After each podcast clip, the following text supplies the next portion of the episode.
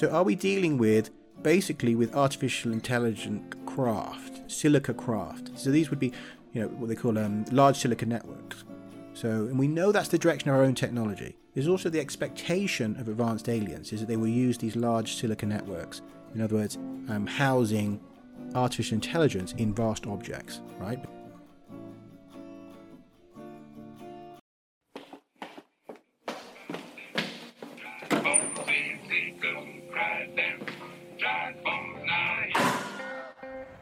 Listening to the Spectral Skull Session Tales from the Twilight World of Myth, Mystery, and Imagination. The idea behind this podcast is that we explore claims about the occult, supernatural, and paranormal from an analytical standpoint. We're open to the existence of a world beyond the five senses, and we dismiss that dogmatic skepticism that insists that any story about the unexplained has to reduce to hallucinations or swamp gas.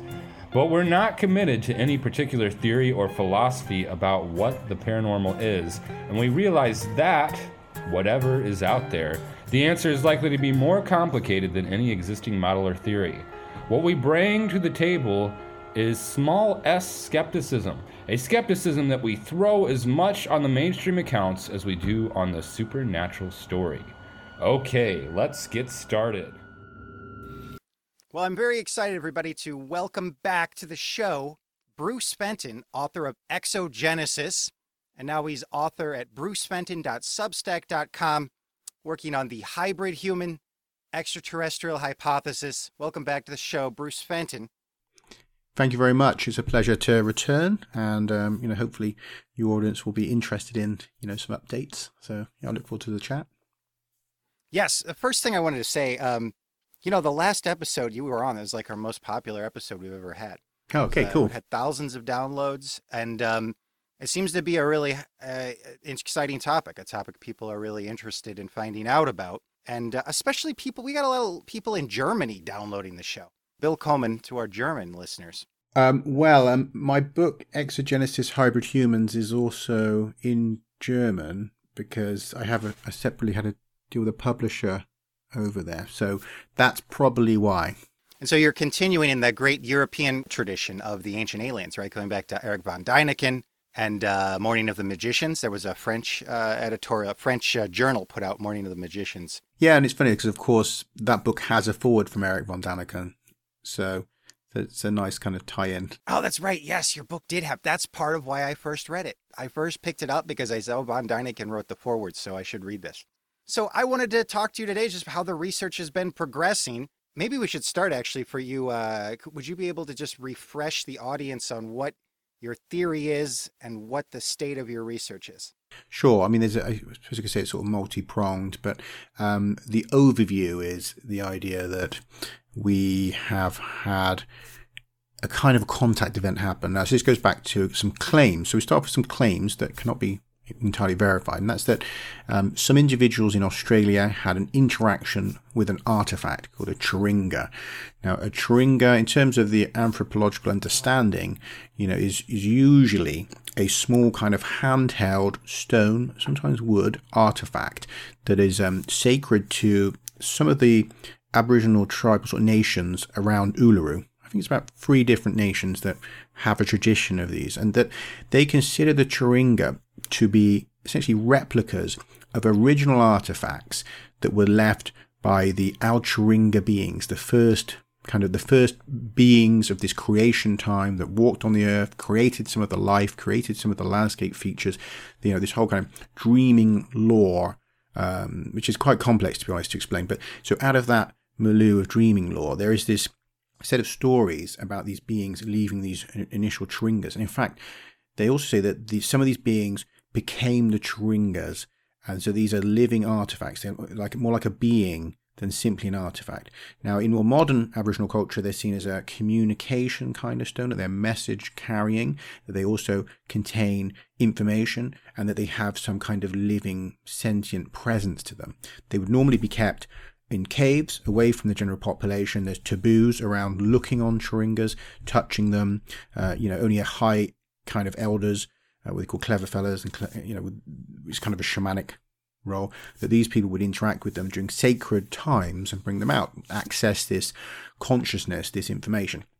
Now, that's an interesting kind of crossover between spiritual worldview and our kind of modern technological worldview because we could take that same kind of description and think of a Bracewell Sentinel probe, which is a hypothetical technological object from an extraterrestrial civilization that would be sent to uh, planets with biospheres, and they can sit there and monitor the planet, and then at a point in its development, these these hypothetical AI probes could then make contact and act as you know as like the emissary or ambassador for a civilization. And there's an interesting paper by Ronald Bracewell, the engineer, uh, which he published in 1960, where he talks about this and this idea that there may be some kind of web of advanced civilization out there sending these probes out to monitor worlds and to make contact with new civilizations. So, so long story short, I suspect the description they have of their interaction with this object and a supposed download with a whole lost history component to it may be an encounter with an extraterrestrial Bracewell Sentinel probe. Right.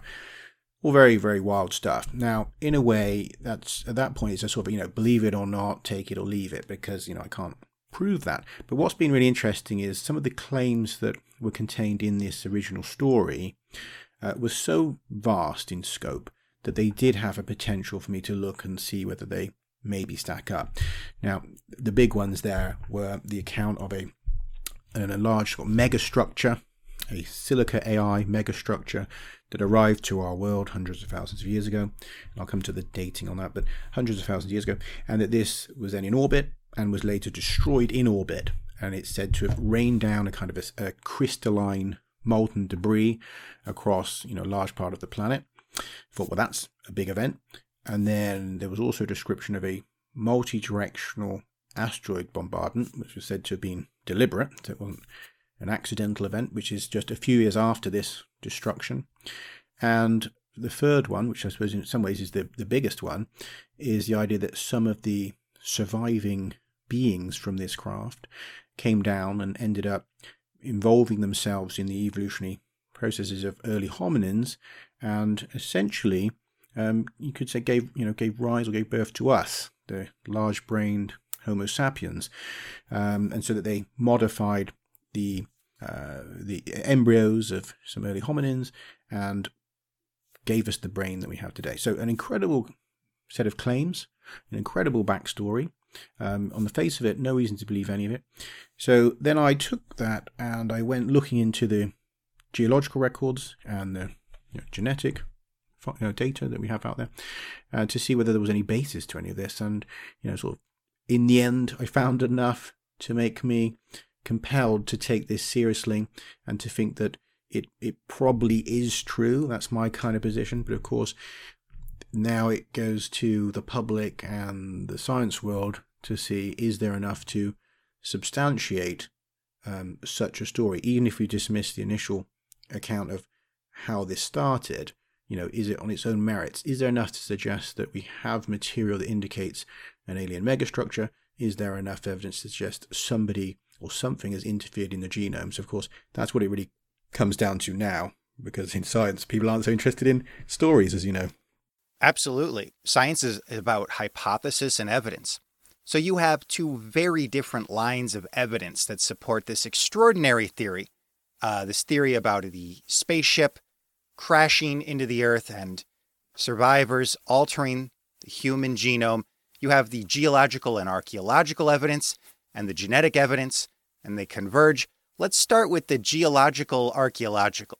You've been studying these mysterious silica stones that seem to support the story of a crashed spaceship, these tektites uh, found in Asia and Australia. Can I ask you about the tektites then? Um, any any updates on the tektites? So because when you say that you think that they could be Bracewell probes, um, has there been any updates on uh, attempting to unlock or activate, interact any strange properties are associated with any of the tektites? sorry, just to, to clarify that, the Churinga artifacts is what I suggest could be a Bracewell probe. Um, the the Churinga is not a tektite. Churinga is a hand, uh, a handheld, usual oval artifact, which will have um, typically spirals and other geometric patterns engraved into the top surface, and is considered a communication stone. So this is, this is sort of completely separate. Um, the tektites are small pieces of, of molten glass that have solidified during uh, flight, um, during you know from an explosion, initial explosive event. So tektites are usually very small, but they can go up to a few kilos uh, in some cases. But you have them in multiple shapes. So you'll have dumbbell shapes, spheres, teardrop shapes, um, ablated spheres, disc shapes.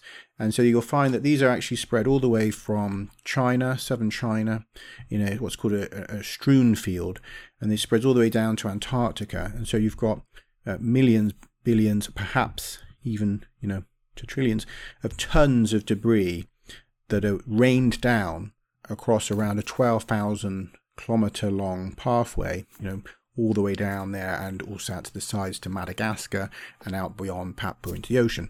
You find microtektites as well in ocean core samples. And microtektites are less than a millimeter across. Um, so it's an enormous strewn field. It covers around 20% of the Earth's surface. And, and for people that aren't too familiar with tektite glasses, uh, tektite glasses are, are, in themselves quite anomalous because we have two main categories of glass, of course, like natural glasses, artificial glasses. Okay, so artificial glasses would be you know man-made glass that we use for tableware and you know industry and whatnot. And so we know how that we take materials for that, we heat them in a um, you know an industrial process, and you mix them, you off gas volatiles, things you don't want. You know, you can remove chemicals you don't want until you have what's called fined glass. And so that's the process called fining. Uh, and that will give you a homogeneous, you know, well mixed fined glass. Okay, then you have blast glasses from bombs and particularly from nuclear bombs. So most people will be somewhat familiar with trinitite, which is a nuclear blast glass, right? So that again is a, is of course, is a man-made glass. Trinitite is very different to our tableware glass because that has been created in a short lived high energy event. So so although the material at the blast site gets obviously super hot and it melts sand, rock, whatever's there, the cooling happens quite fast. You know, it's not sitting in, you know in a in industrial vat, I mean, you know heated. It, so it has a very quick cooling period, and so what you tend to find is that this glass is very foamy, so it's full of lots of bubbles. So it's where the, the gassing process has begun, but then this this this melt becomes quite you know, thick, it starts to cool, and it traps these bubbles of gas that are trying to escape. And so you end up with this really bubbly, foamy mess. And also, it contains inclusions of partially melted rock and unmelted rock, and in some cases, you know, organic inclusions like soil, right? Uh, and it's also it's not very well mixed, so it's heterogeneous rather than homogeneous, because again, you, you haven't really got the time for that kind of mixing to occur, right? So, so that's your artificial glasses. And then with your natural glasses, you've got like fulgurite, which is from lightning strikes into sand. And that's very heterogeneous. Uh, it's very, quite looks really unlike a glass. Really, it looks kind of like a stone. But if not familiar with fulgurites, um, so usually it's just a silica that's been rapidly melted where lightning hits sand. That again is is not very well mixed. You know, it's uh, so not fined because it's a very short-lived high energy event. And you have volcanic glass, right? And so volcanic glass sits in a caldera and it's heated for an extended period of time. So the rock is melted to, you know, a very homogeneous kind of mix. And also there's outgassing of volatiles. So it has a kind of a fining process. So anyone's familiar with, you know, volcanic glass, you know, it looks more like artificial glass. And the reason for that is because it's actually forming in a in a process that's very similar to how we create artificial glass right? So that is not a bubbly material. That is not a heterogeneous material. Um, now, in between that, you have this kind of strange tektite glass because in most most of the popular kind of arguments, it's considered to be probably a natural glass from asteroid impacts, right? Now, obviously, I'm arguing it's not, but in most of the papers you'll find it's argued that it's from these uh, these asteroid impact events. Now, we know that when asteroids impact, they certainly do melt rock and they certainly do create glass. And there are there are several hundred um, impact sites around the world, and at many of these you find melt glass. Okay, but where we have confirmed melt glass in craters, that melt glass is foamy, is heterogeneous, contains part melt, contains unmelted rock, contains organics, all the things that, that you get with a nuclear explosion, right? Very, very similar kinds of glass. Because again, short lived high energy event, no time for mixing, no time for the, the full outgassing. So you have this. Whereas when we look at the tektites, they are very, very similar to volcanic glass and to man-made glass. So there's there's obviously there's a conundrum there, right? Because if we're saying that these are formed in an asteroid impact, then why is it then when we find confirmed asteroid impact glasses, they are not like that? And we understand the, the physics behind why they're not like that. Because there isn't time. You'd need this to sit and pool and to be heated over an extended period to eventually form a well fined glass. Okay? So, I mean, that's probably somewhat long and but a necessary description because people understand that this is the reason why that tektites have been considered a mysterious type of glass for almost 200 years for this reason. So there's been all kinds of hypotheses thrown at this topic. Everything from um, I've seen descriptions of of antimatter events, of a long lost civilizations, glass culture, uh, you know, certainly comets impacting some kind of rock passing through the upper atmosphere and melting in the upper atmosphere. Um, you know, over the you know over over those decades, lots and lots of different hypotheses were suggested, and even today, the current situation is there is not a fully accepted explanation for their their kind of their composition, formation, and distribution, because it just does not mesh with the expectations. There are about four different tektite strewn fields, possibly five, but there's accepted to be at least four strewn fields. So, in the whole vast period of known geological history, we have only four different types of tektite.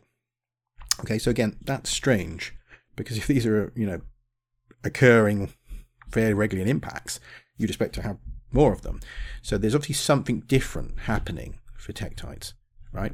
So whereas we, we see a lot more of this other impact glass and we understand how it forms and it looks exactly the way we'd expect it to look. And then in these few instances we find the tektites. And now the tektites are not found in asteroid craters, right? They are found far from them. So at least the nearest I think I, my understanding is a couple of hundred kilometers away from an impact site. So they are considered to be distal ejecta of asteroid impacts and um, as such, a number of novel hypotheses have been suggested for how they could have formed and how they've reached the locations they are at, usually involving a hypervelocity impact at an angle of around about 30 degrees that hits just the surface rock, melts that surface rock, and projects it off at an angle that uh, causes it to travel relatively far. But there is a there's a again there's a physical constraint problem here because when you have a projectile kind of launch of this material, obviously it has an opposing force. It's traveling through atmosphere and also, you know, it's defying gravity as well as, you know, going up against air pressure ahead of it, right? So no matter how fast the initial speed is, eventually it's equalized by the force ahead of it. And the, the, the lower the angle, the denser the atmosphere ahead of it. The higher the angle, of course, the further it has to travel to get to that remote location. So that's why comes this idea that 30 degrees is about the optimum. But even then, that of course does not explain material traveling for thousands of kilometers. It seems like the entire archaeological world, uh, geological archaeological world, is on board with the idea that different kinds of astronomical events they cause different kinds of geological things, right? So like the asteroid that killed the dinosaurs. Um, we believe that that basically hit in in maybe shallow water and then it threw up a lot of mud and dust which you know that we can find today as a dust layer and there's iridium but it seems and it seems like they've been coming to the view that there's different types of impacts and it sounds like um, hit the rock layer hard enough fast enough with an object from space they think they get these tektites, right? These particular kinds of rocks that are sometimes shaped kind of like UFOs, right? They'll be shaped with the the sphere with the flanges on the side. And you know, and they can explain that in terms of rocks from the earth going into space and then coming back down. Um well, loosely. This is kind of where we're at, though, right? In terms of the uh, geological, archaeological work, that there are these four fields that they agree correspond to like something different from the kinds of impacts that killed the dinosaurs or that um, caused the North American floods in the late Pleistocene. And you just have a different view of it. Well, I mean, yeah, because there's a hard problem here, right? There's a there's a physics problem which they have to resolve, and and that is that you cannot have fine homogeneous glass without a process that gives you fine homogeneous glass. And we know that that process, in all of the understanding for physics and Moses' law and stuff that governs this process, is that you need time for this material in a heated environment to mix thoroughly for the the volatiles to escape and to to end up with this really fine homogeneous glass. So that takes time. So there's this is why it's a hard problem. So it's not just a case of that I'm saying, you know, I have a different take. That they have a problem that they haven't resolved. And this was um, why for many years there was a competing hypothesis that this was lunar glass and because the lunar glass hypothesis gets around this problem, is the idea that is the idea that the the moon the moon is already it already would have had would have had tektite on it. It's essentially, yeah, that you have vol- volcanic glass on the moon, right? So when the asteroid hit these volcanoes, this volcanic glass material on the moon, it dislodged it and sent either a large piece or a swarm towards Earth, and that then this glass rained down because that got them around the problem of how on earth do you end up with a fine homogeneous glass in a short-lived high energy event, which we have no no demonstrated way of this happening, right? So this is why I say this is a hard problem. It's not just that I'm being a bit difficult because I'm, you know, fringe researcher. They have a hard problem here, and if you look through the literature, it's not resolved. There's there's some exotic solutions offered, but they are not well accepted, and they all of them have flaws in them, right? And there's not many even suggested solutions to this. It remains as an anomaly uh, that because you, you have to be able to explain it. You can't just say, well, somehow during this asteroid impact that happened, you know, because that is, you know, that's not a scientific answer to say, you know, that somehow that happened. You have to be able to say, how has this overcome a really hard barrier that we know that these kinds of glasses need an extended period of heating. They need to be essentially swirling around, you know, in a pool normally, like, you know, in a volcanic caldera or in an industrial, you know, unit or somewhere in, you know, a pool of heated material that is remaining hot enough for those gases to escape. And we can see that, that doesn't normally happen in asteroid impacts because we have these foamy glasses at all these impact sites, right? So, so this is really is a hard problem and you know i'm giving a, a solution. The nasa guys gave one. Theirs collapsed. And that was because in the end we realized that the, the lunar surface didn't provide the right uh, components for this glass. And on top of that it was pointed out that if this material came from the moon firstly if you had a swarm of glass right this swarm would be destabilized by the interactions of solar um, energy, solar gravity, that it would be disrupted. And so you'd end up with this enormous swarm that would rain down all over the planet. And also some right. of it would end up on the moon and, you know, flying around the solar system. And so it would just be totally disrupted. Yeah, you wouldn't have Orpheus. It wouldn't. No, it wouldn't rain down just across from China to Antarctica. That it just wouldn't happen like that. Uh, and then on top of that, he said, well, and if it was a chunk, that chunk would break up in the atmosphere and it would end up being over a very small area. So it's just over a few, I think it's over a few kilometers or so, right? So you'd end up with a, a very focused strewn field. But this is enormous. It's a 12,000 kilometer long strewn field. So, so it can't be from a singular chunk that breaks up in the atmosphere, and it can't be from a swarm. And the material on the moon wasn't you know right and on top of that turned out volcanic activity on the moon you know is, is, very very ancient and there's no way that this would fit with the dates for the particularly for the australasian strewn field which is dated at 788,000 years ago there is no volcanic activity on the moon that would explain that timescale, even in a scenario where somehow this happened. So, for all those reasons, the lunar hypothesis was abandoned, right? And so, by default, the opposing hypothesis became the accepted theory, right? So, it wasn't that it was better, and this is a point that people have to understand. It, it didn't win on its merits.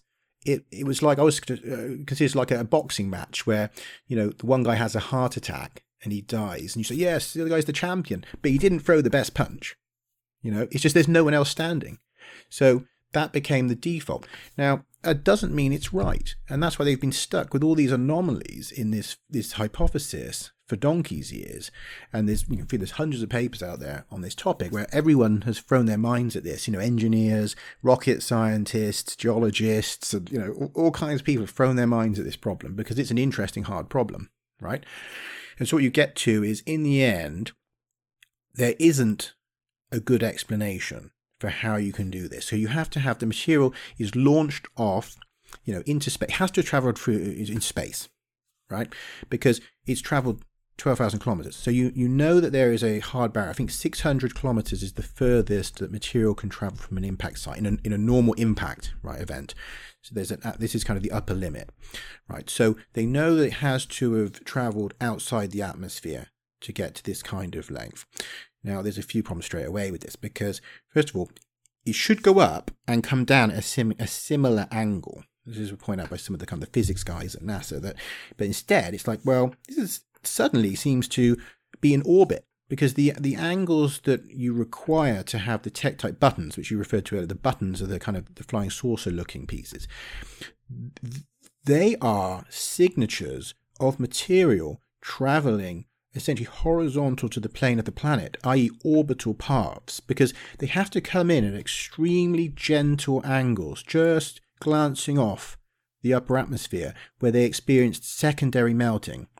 So, in other words, they've already melted, they've formed spheres. Now, wh- where does a hot liquid form a sphere? Right? I think they do at the center of the Earth. Well, oh, well, um, in the vacuum, yeah, in space. space too, right? Right. Yeah. So, so we know they were they began as hard spheres when they entered the atmosphere. So, in other words, the initial heating event, or or certainly they had to have remained heated to liquid whilst in space, which again is quite amazing because of course space is super cold. But we have these hard spheres have come in, so they've already been melted.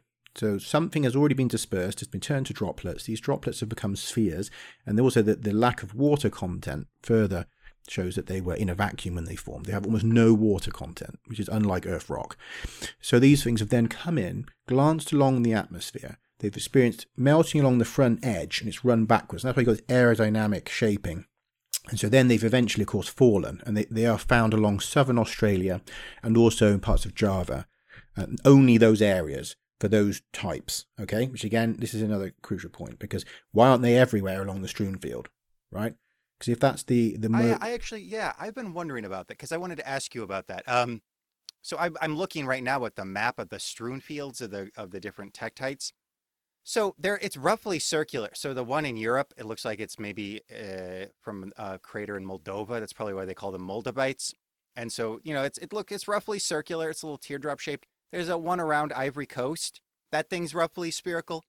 And then the one um, centered in where, well, the crater is believed to be Chesapeake Bay, the North American strewn field. That thing goes out into the Caribbean. That's more of a triangle shape. And then it's the one that you're looking at, right? So this Australian one, um, which is really all over Southeast Asia, like you said, into the Philippines, into Madagascar. So is this just that's where the the tektites are, or is it just where they can be found? Because, well, maybe there are tektites at the bottom of the Indian Ocean, but like, remember that plane we lost in the Indian Ocean? Like, you just can't you can't get them back. You can't find them. Well, I mean, microtektites are found in core samples off of the off of the coasts of land masses where we find tektites. So, I mean, that there is microtektites, you know, another tektite that went into the sea along that strewn field. So they, they have recovered them, yeah. Um, and there's an interesting point there as well, because where they've recovered those, in those cores, what you haven't seen is a dust layer, Right. right? And and so this is supposed to be to explain how billions of tons of this material has been thrown into space and along this strewn field. It should be an event on the similar in scale to the dinosaur extinction event, right? So that would, first of all, you should see a crater that is like 100 kilometers across or so. You know, you Yeah. look at the, look at the, um, the crater, the Chicxulub crater, it's enormous. You can't miss it. And it's 65 million years old. Now, if you think a similar event happened 788,000 years ago, with all of the satellite mapping we've got now, why are we not seeing this enormous crater? And it should be in, in, in Indochina.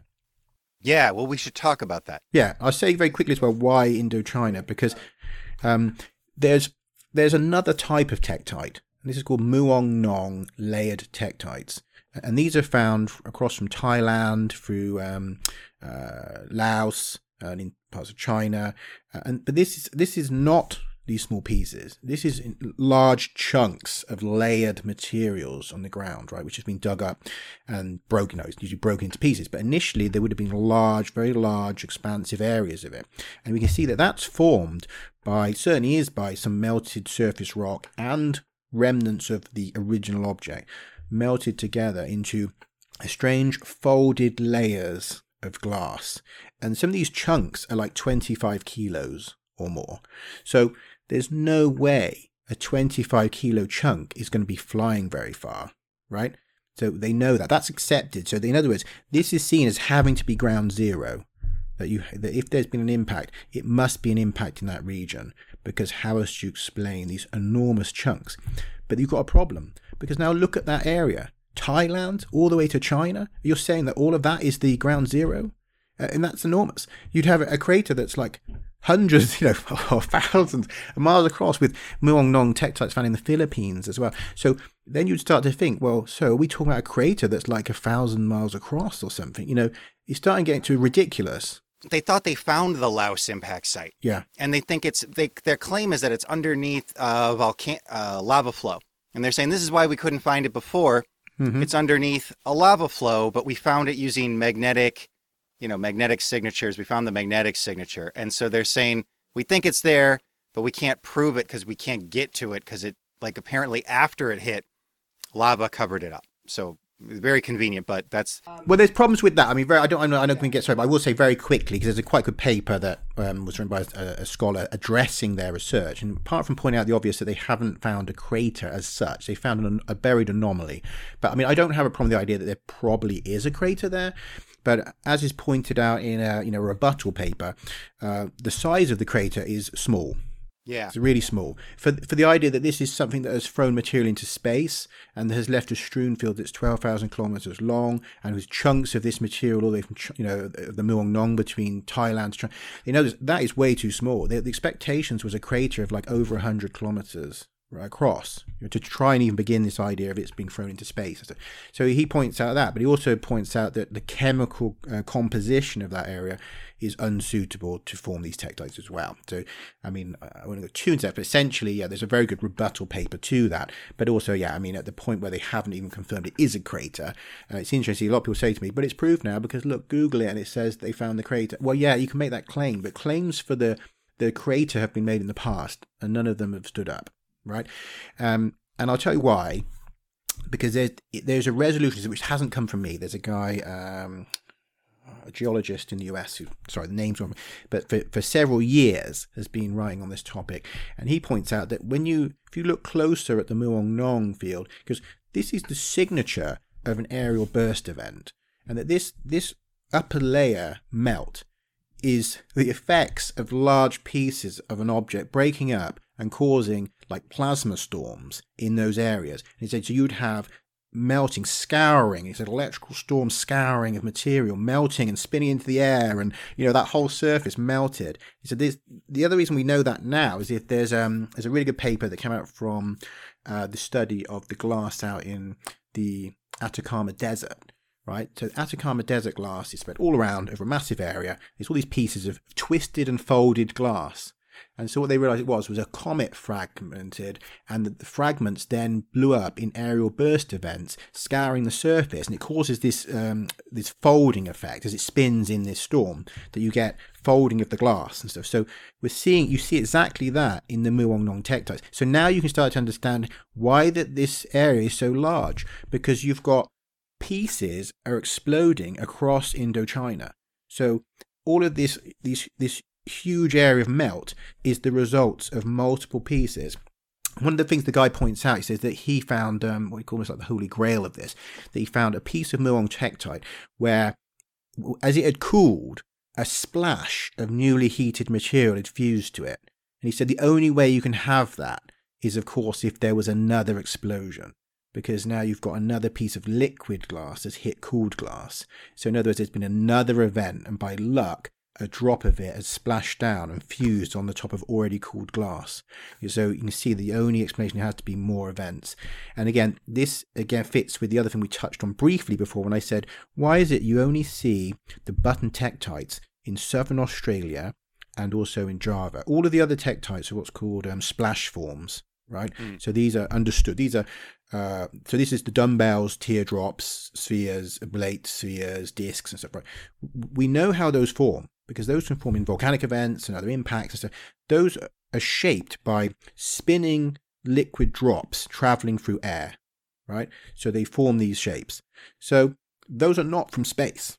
So so why is it then all the way between southern Australia and Java, we don't see any more of these buttons? We just see all of these these um you know uh, splash forms, right? Yeah.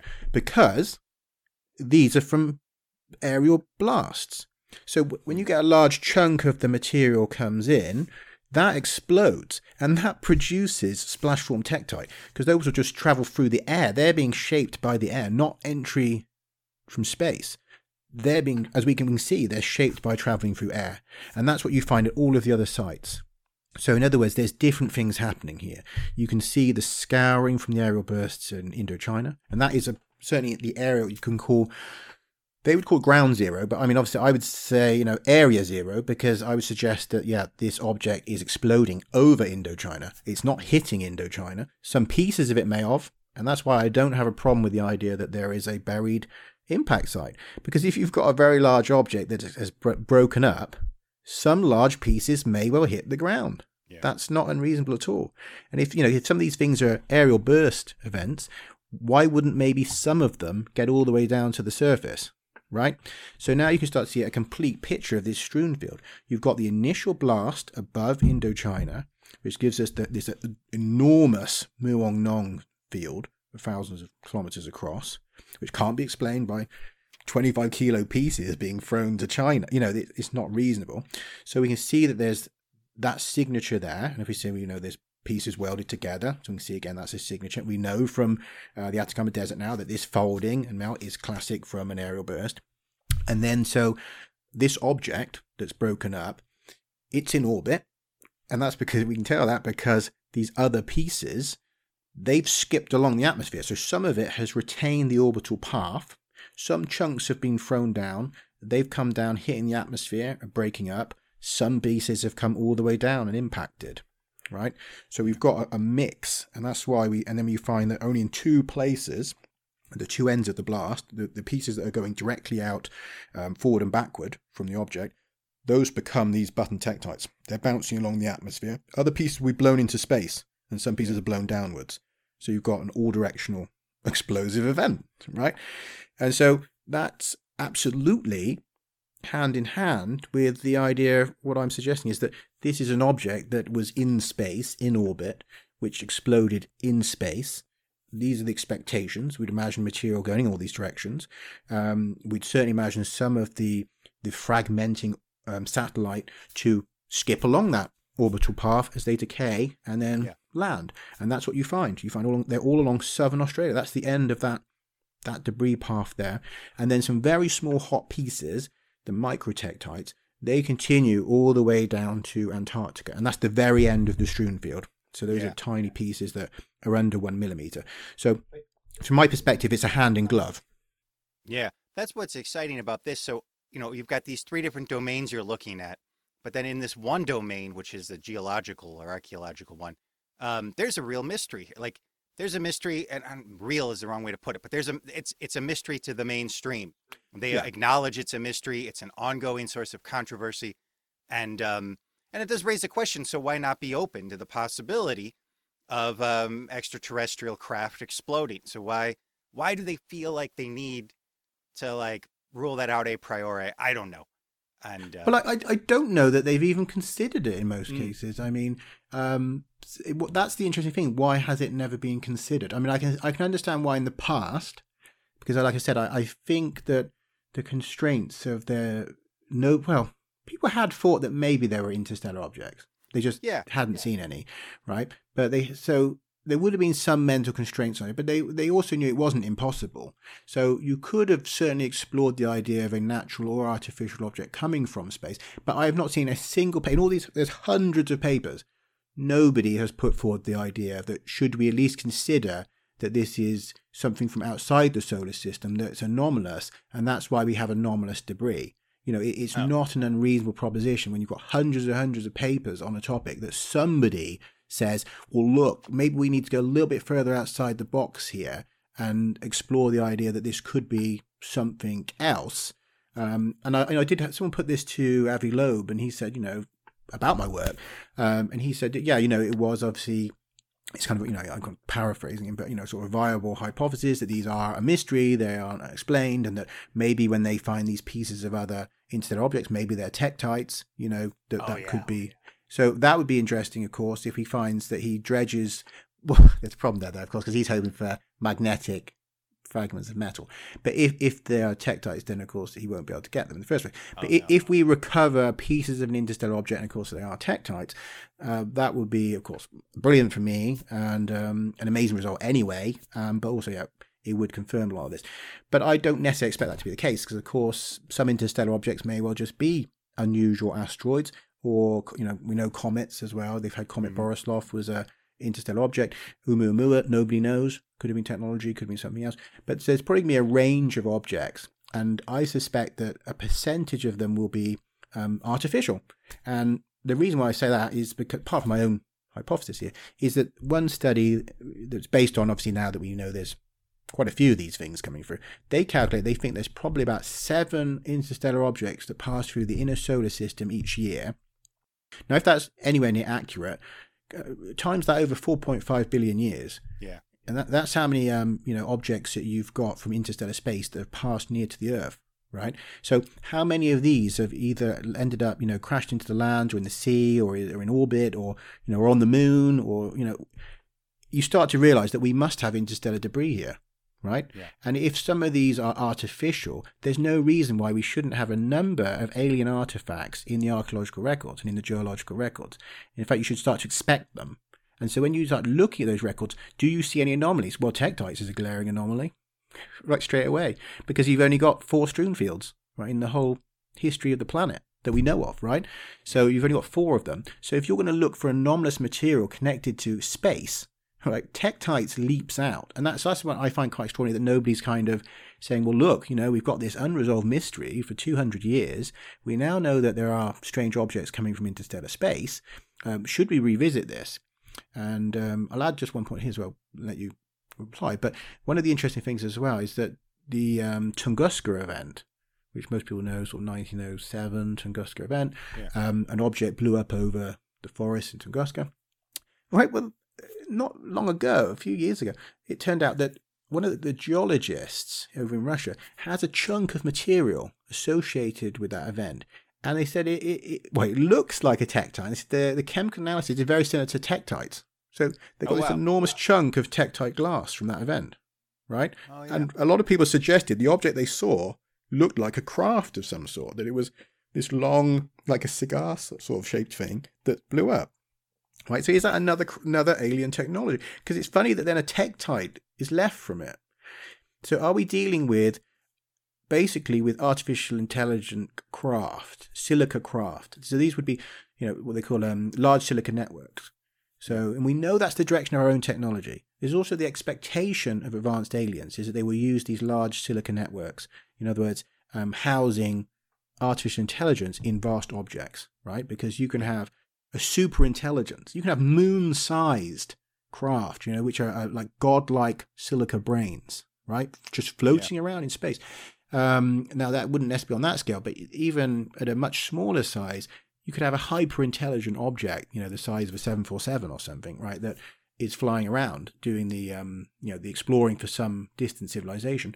Something goes wrong, you know, maybe the power source failed or whatever, and it, it broke up. But I find it quite extraordinary to find that actually now we look again at another event that was considered somewhat anomalous, we find tektites. So what is going on here? So there's there's definitely I think more to this field is yet to be dug into, and I, I intend at some point to, if I can, follow that one up and maybe write a paper on Tunguska back in. So I I think that you know even if people say, oh Bruce, your hypothesis sounds totally wild and you know the backstory is yeah. wild, that's fine. But now look at the anomalies that are associated with material. Look at this new field we've got opening up, interstellar objects.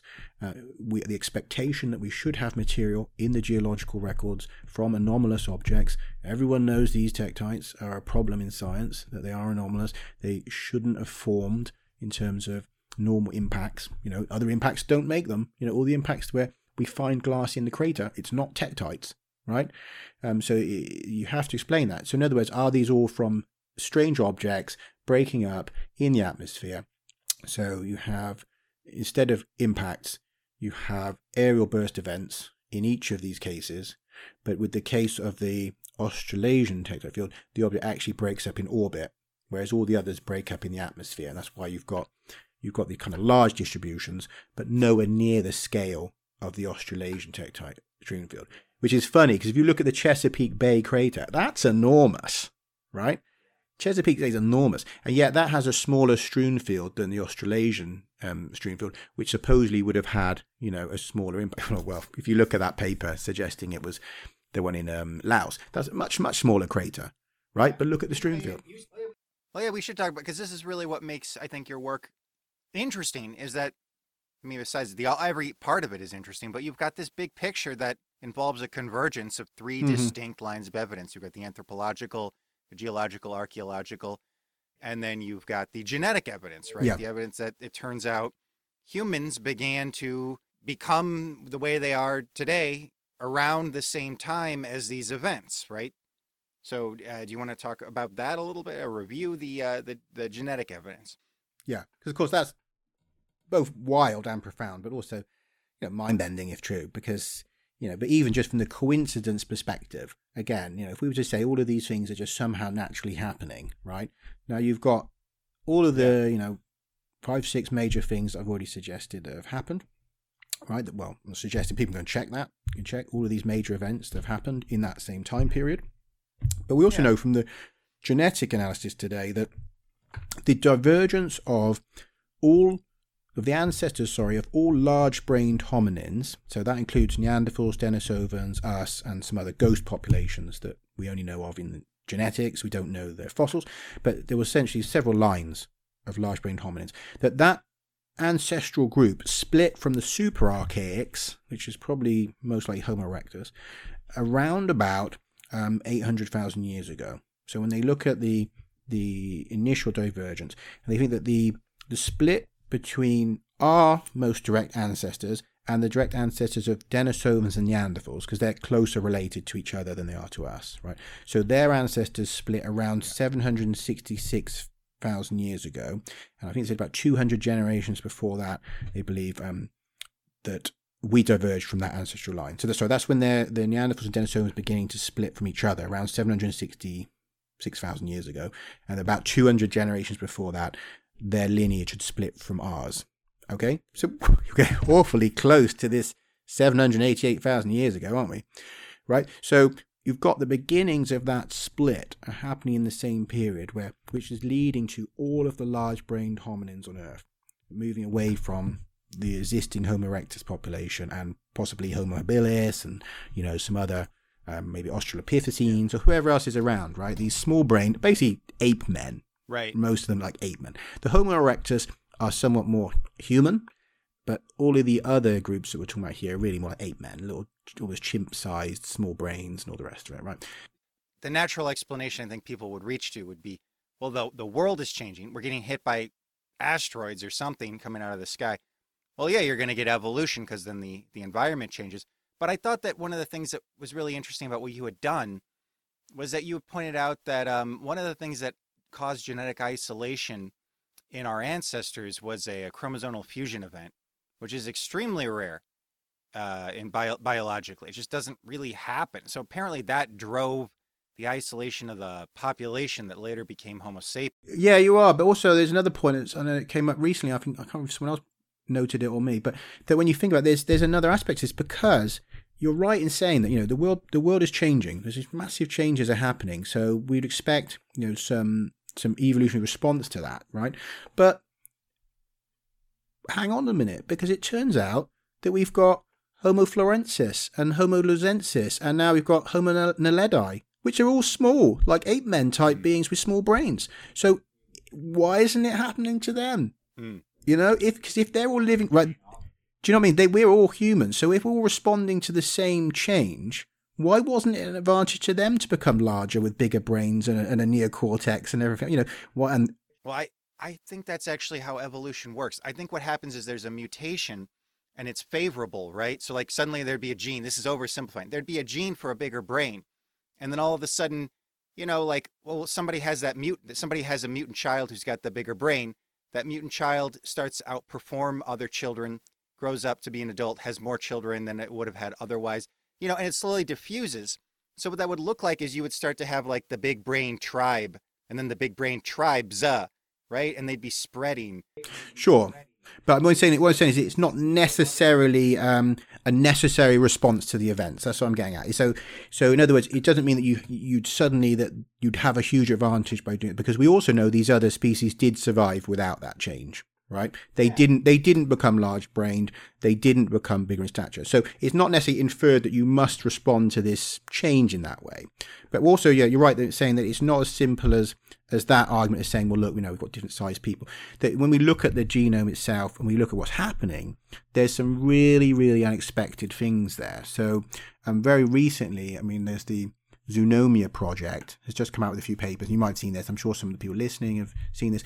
But you know, what we find in the hum in the certainly in our lineage, we find that there's some really strange deletions and additions, and also um, changes to highly conserved regions that hadn't changed for millions and millions of years, like hundreds of millions of years. That you can look across all the mammals. And what they've done is they've looked across a large number of mammals, and they find that in humans we've had significant changes to pieces of code that have remained the same in all of these other mammals they've looked at. So, so we look at these what's called um, highly conserved non-coding regions. So this isn't genes.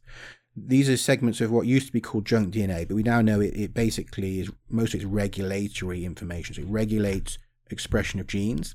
So it will turn on genes, turn off genes, um, cause genes to express uh, stronger or weaker and stuff. So it's doing really important functions, but it's really stable. So in other words, most of it's doing stuff that is essential to life.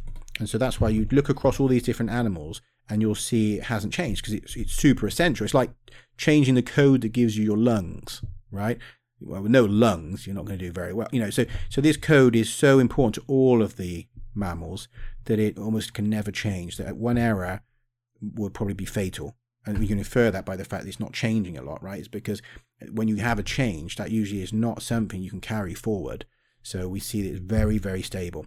Um, the, the first human accelerated region, HAR1, um, was compared between chimps, chickens, and, and humans. And they found that between a chicken and a chimpanzee, where you've had 300 million years of divergent evolution, there was two letters had changed in a 100 uh, 118 letter segment, two letters. So a successful mutation every 150 million years, one point mutation could be successful. So incredibly stable.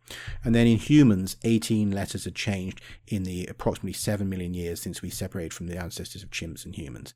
Right, so that was totally unexpected. They're like, well, that's wild. We should have zero. And instead, we've got 18 letters have changed yeah. right?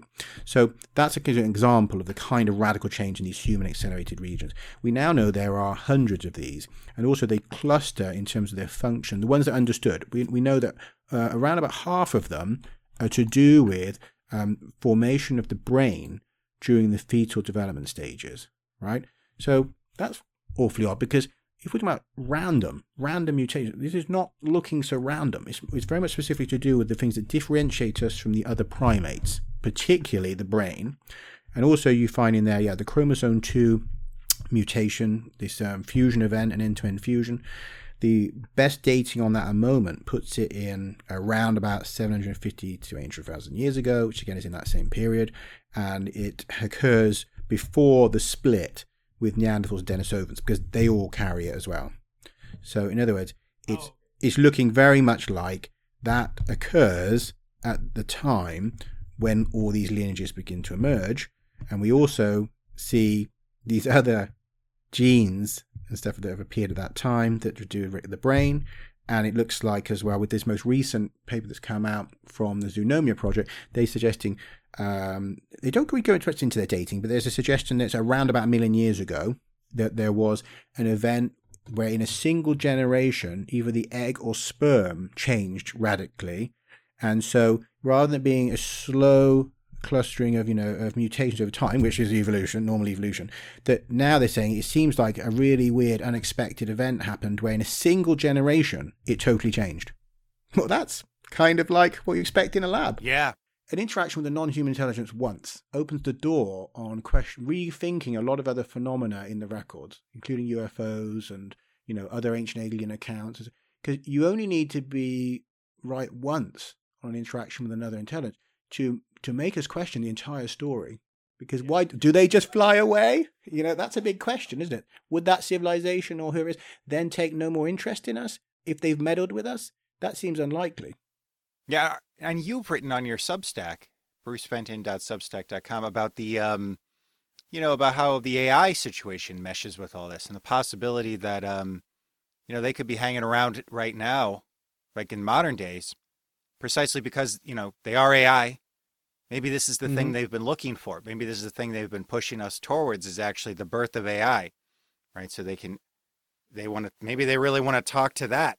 Or we're just sort of, um, boy, we're like the embryo that comes before the emergence of uh, the kind of life that's like them that they're interested in. Well, yeah, I mean, and also, because you know, Carl Sagan, you know, he went on to be quite an ancient skeptic, but in his uh, paper on the topic, he, he actually, I can't remember the paper, but he suggests the idea that, you know, we should have had by statistical odds, we should have had contact probably sometime in the remote past. You know, we've had 4.5 billion years for an advanced intelligence to stumble on our solar system, right?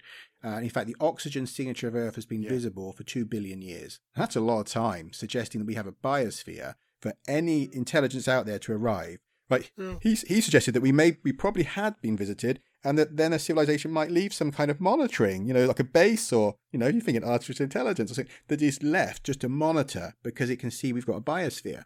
Now, there's a strange argument in science um, that we're not interesting, but we've looked down into space and we've seen zero planets with biospheres, right? Zero so far.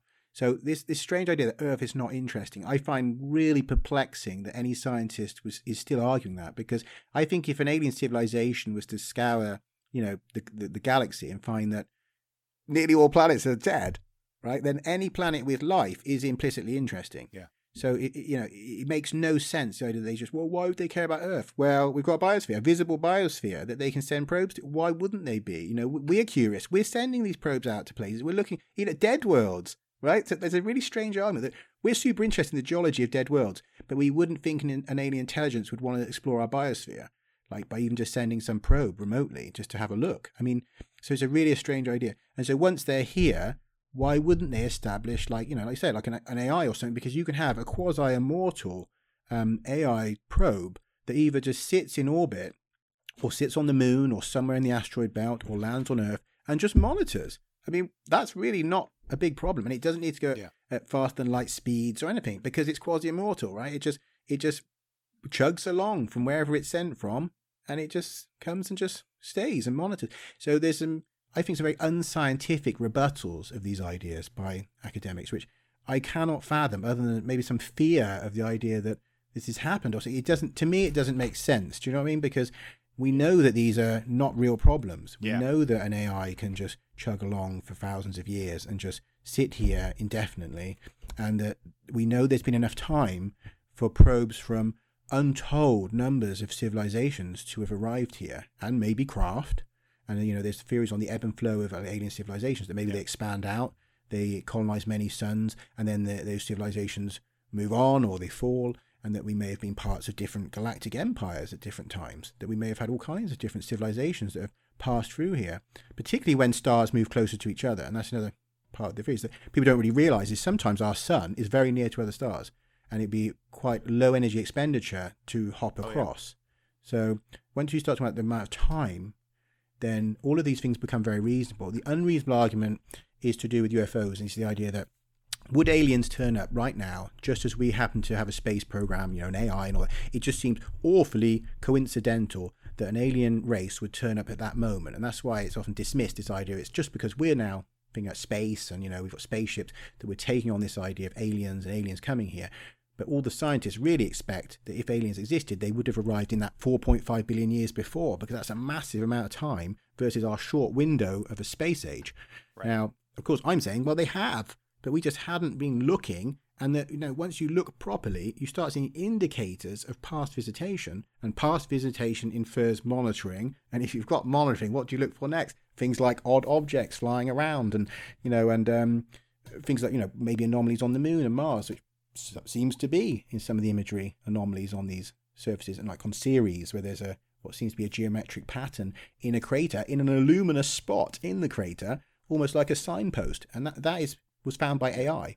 Um, so I think as we employ these AI tools, we're going to see that. What is this? Where, sorry, what, what, where was on this? the dwarf planet Ceres? Um, oh, Ceres. Oh, they found that weird dot. Yeah, that thing is right. They found the weird dot, and then in the dot is a geometric pattern, a circle, a triangle, and a square inside the illuminated dot inside the crater. Oh, wow. That's great, yeah. Right? And the AI, both the AI and human volunteers identified geometry in that in that glowing spot. And what they said is, well, maybe the AI has the same problems as humans and it's been programmed to see things that aren't really there. So you have a closed loop. So even when we have a, a find, you know, we just dismiss it. Yeah. So, so I think in the end that we're going to have AI that's going to tell us all these things that are there. It may well find the anomalies in the genome, uh, anomalies on the surface of the planets. But the real problem is that we may not be ready for that and may not accept any of that, even if it's all there.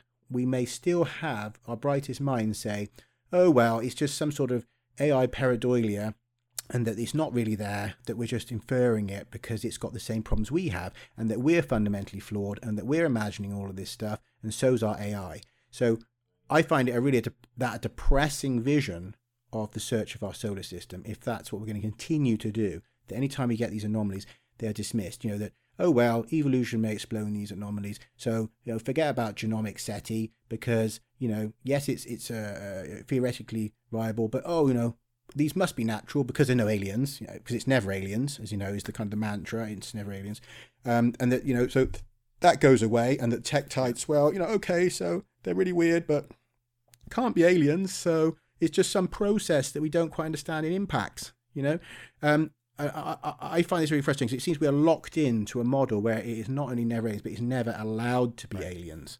And it doesn't matter how big the anomaly is, how viable your argument is, it's not allowed to be aliens. So I don't know how we can break out of that kind of paradigm because to miss it. Yeah, I think so too. You know, maybe there's something about our cognitive architecture. Maybe we're even engineered to have difficulty facing reality. Well, that's another point. You know, is something limiting us? You know, like is is right. You know, is there a limiter in us to prevent us um, spoiling the experiment, or you know, or breaking out of the zoo containment, or you know, obviously these are other sort of hypotheses about the idea that you know we could be in some way being protected or monitored or or even controlled. You know, um, we don't know. I, I don't think we should just. T- I mean, I made the argument recently on Twitter. I don't know if you saw it. That if anything, we should take the view that there's almost certainly something there and work backwards because it's the safest argument. Because, you know, if there was, say, like a hostile intelligence in our solar system doing stuff, surely that's massively important to find out. Any indication there was something there should be treated yeah. as mu- way more important than, you know, what's the Russians doing or what are the Chinese doing. Is there some, you know, intelligence creeping its way towards us, hiding, you know, putting the duck blind there so that we don't see that it's there and it's creeping into, you know, because we know that's how we act. We are very careful about if we're monitoring, you know, an organism. You know, we can hide very well because we, we use intelligence. This is not like studying a, a, a rock or you know or something. This is something that can actively see what you're doing and counter you. Because, you know, if there's something else with intelligence, we cannot expect its evidence to be as easily found as you know that of a you know the wood pigeon and its behavior. You know, th- this this would be a, a big problem, right? Right. And this is a topic that the public is really engaged with. But yet we would fund. You've, I'm sure you've seen there are studies where it's mind bending yeah. that they ever got funding, mind bending, and yet there's not one funded SETI project in Europe. So Um, what's going on? You know, in the United States, we had a couple. You know, the John Templeton Foundation is a private funder. They supported this one project that was amazing, where they were looking for um, techno signatures. They were looking for evidence that entire galaxies had been turned into um, Dyson spheres. It turns out, like if, if you turned an entire galaxy into Dyson spheres, like every you enclosed every star, you know, inside material in order to take the energy from the star, you'd get a totally different uh, energy signature from that galaxy, and it would be easy to look for. And so they did it. They when they did a big study, and they were like, "Well, we don't, we didn't find any galaxies that were Dyson." Actually, when you read the study, though, they said we found some candidates, and we don't know what to make of them. But the headline was, "We didn't find any." But at least at least they uh, they got the funding for. I mean, you've got a few projects and universities in the US where there is some funding for yeah. SETI, and obviously the SETI Institute. Well, What's interesting about it though is John Templeton's private, and he he was a very religious person, so it came, it came from a person who had a more spiritual or religious background was able to have a different, you know, like a larger vision, which kind of reminds me of your work where I see your work as it really reminds me of intelligent design because I knew about sure you know John Behe and the uh, the sort of Christian inspired intelligence design people before I started reading your stuff, and it was like, you know, it's like they were sort of thinking in your direction, but they saw it in terms of God rather than in terms of aliens, and so yeah, but that's the problem. I mean, if they were genuinely objective and what they're, they're saying that it's just you know following the science and we're not starting with the outcome that it's God, but then they are really, aren't they? Because um, you know they they're not interested in the idea of it being aliens. Yeah, that's quite. It's not yeah. discussed in any. Of if you look at the like the either the um, obviously as the creationist movement are totally not interested in it being aliens, but then even with the intelligent design, which is which is claiming it's objective science, they do not ever do that. I did reach out to I think some they were not interested. So I mean they're not really looking at it objectively. That they're they're seeing like some of the same evidence. You know they see things that are strange, and they're right. They do point out things that are quite strange about evolution. Um, but yeah, you can see there is a predetermined um, kind of idea there that this is God and I find that it's, it's sad because I would love, you know, I'd love to collaborate with the guys from Intelligent Design because, of course, this is intelligent design. It's just it's just intelligent design without God. Um, and so, you know, anyone in that movement who's interested in being objective, I would love to collaborate with them. You know, as it stands, I'll just say, you know, we have I have got collaboration with about you know, three or four other you know scientists at the moment, and we've just I've just founded a non-profit which is called the Alien Technosignatures Research Group, which is uh, recording it's um, registered in the UK. Uh, we have someone in the US who has pledged funding, but if I can get through the hoops to make sure that you know it's all um, tax deductible and you know with the obviously you have the system there for that I can't remember the called now 401c or something. Um, that you know if we can get that done, then myself and there's a couple of couple of different people. I won't say the names at the moment, but there's basically um, one guy's kind of pale- paleoanthropology and paleobotany and um, also geology, and another guy that's just um, planetary geology and someone who's in uh, the biology fields, and that uh, looking to sort of do some collaborative work to, to put some papers out. So what he'd like to do, guy like to fund us to put out papers on these different areas. So this would be the first ever kind of SETI related funded project in Europe for a start, which would be quite amazing. And, and also, we would be looking to expand beyond just the, pa- the paper on tech. I would probably revise this one and put it out because it does need some revisions.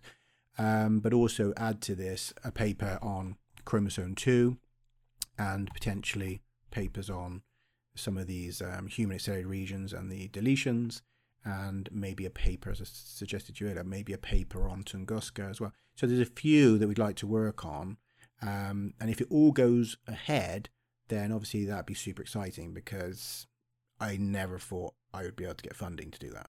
Yeah, that's amazing. You can't tell us who that is or anything about how you're who where the money's coming from. Not at the moment, but I mean, the, yeah, the website domain, like I can say, is um, alientechnosignatures.com. I'm working on it. It's not up visible yet, but that'll be up in the next probably week or two. So I'll have more details on that. That's great. Can you tell us the size of the grant?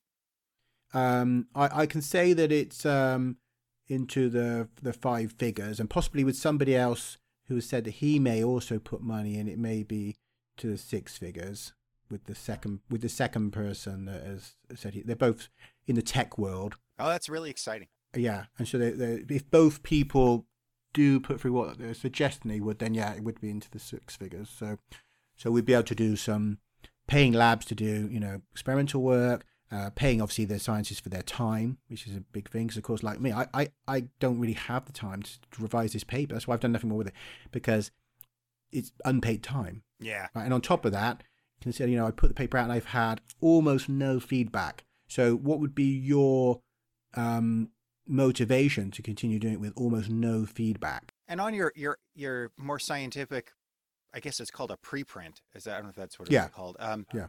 You know, you did what they asked you to. So I've actually I don't know if you know I interviewed John Hoop, the uh, I know- I know him, yeah. from, and he was telling me, you know, I was like, what would you say to somebody like Bruce Fenton? And he was like, well, they should write. They should type up their views in an academic style paper. Well, you did it, right? You did it, and you've gotten more downloads than any other article on ResearchGate.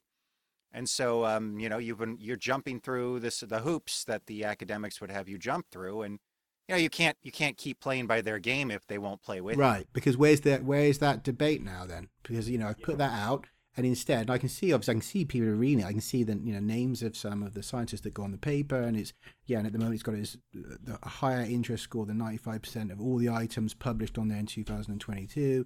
Um, uh, so not one news story, not one uh, scientist saying, well that was you know interesting, or that's a load of rubbish.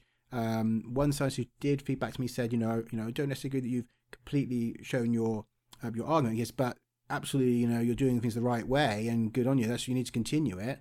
Um, and he's you know kind of a noted like um, space scientist. Um, so, but that's about you know. Other than that, is the people that are already in these fields. They're interested in this stuff, you know. So the scientists that talk to you, the ones that already think there's something going on. But the rest of that community, it's silence. And you know, as I say, the only other comment has been obviously from Avi Loeb saying that yes, this is a, a viable hypothesis, and like you know, so I mean, even though he's not saying it's correct, again, this is a viable hypothesis. These are mysterious objects. It's not showing what they are, and yes, they could be interstellar object debris. So, where is the conversation about that? So, it, I think that we have a paradigm problem. Um, I don't think it matters about yeah. People say write a paper. You know, if you believe it's real, write a paper. Yeah, write a paper. Okay, what then? Uh, we'll just ignore you. Yeah. what good is that? You know. Yeah, what good is that? And how much time would you want to dedicate? Obviously, I put a massive amount of time into it. I had to read so many papers, you know, and it, it evolved my understanding of the topic massively, you know, because obviously reading other people, you realize where you were wrong and you realize you didn't know stuff, and and like so, massive amount of time investment to not have one media, you know, group asked to cover it, even though it's like, you know, you say one of the most popular papers on the whole thing the whole year. Um, and yet there's other preprints that there's a lot of preprints that turn into news stories. Um, so it's not just that it's not peer reviewed because you see lots of preprints being used as sources. Um, so no media will cover it. I've reached out to journalists, you know, um, even in the, our community, you know, say people are interested in, you know, aliens and UFOs. Have you? I haven't seen any of the notable influencers mention my work. Not one. Yeah. Right. So they don't want to talk about it either for some strange reason. Um, and then so the for the average person as well, it's quite technical. So I can kind of understand why a lot of people are just looking for a video of an alien spaceship or something, right? This isn't that. This need you need to actually understand a technical argument, and I, I understand that for some people that's not what they're looking for when they talk about aliens. They just want a video or a body or something, right? So, so I'm in a, in a difficult grey area where it's almost it's too scientific and technical for most people that are interested.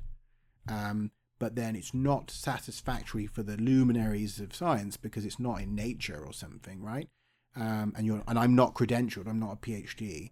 Uh, and the news they want it to come from either a famous person or a PhD to make it a big story. And I'm not famous enough. You know, I've been on a couple of TV shows, but I'm not famous enough. I'm not rich enough to make that happen with PR companies.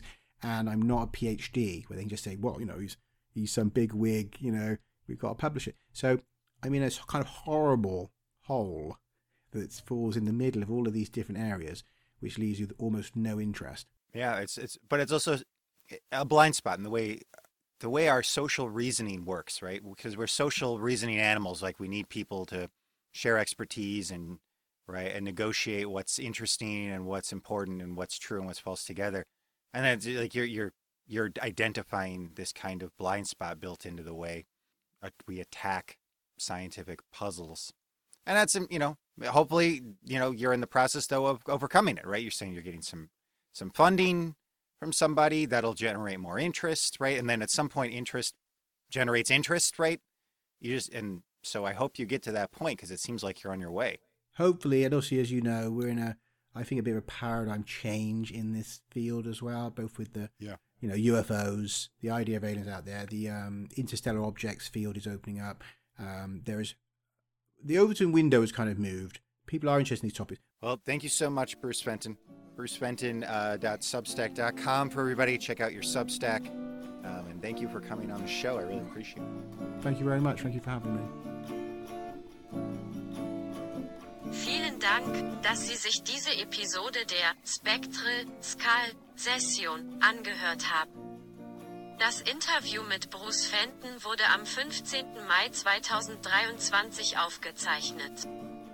Die Spectral Skull Session nutzt die Werkzeuge des Journalismus, der Wissenschaft und der Philosophie. Wir untersuchen wichtige Fragen. Hör niemals auf zuzuhören. Denken Sie immer daran, seltsam und vernünftig zu bleiben.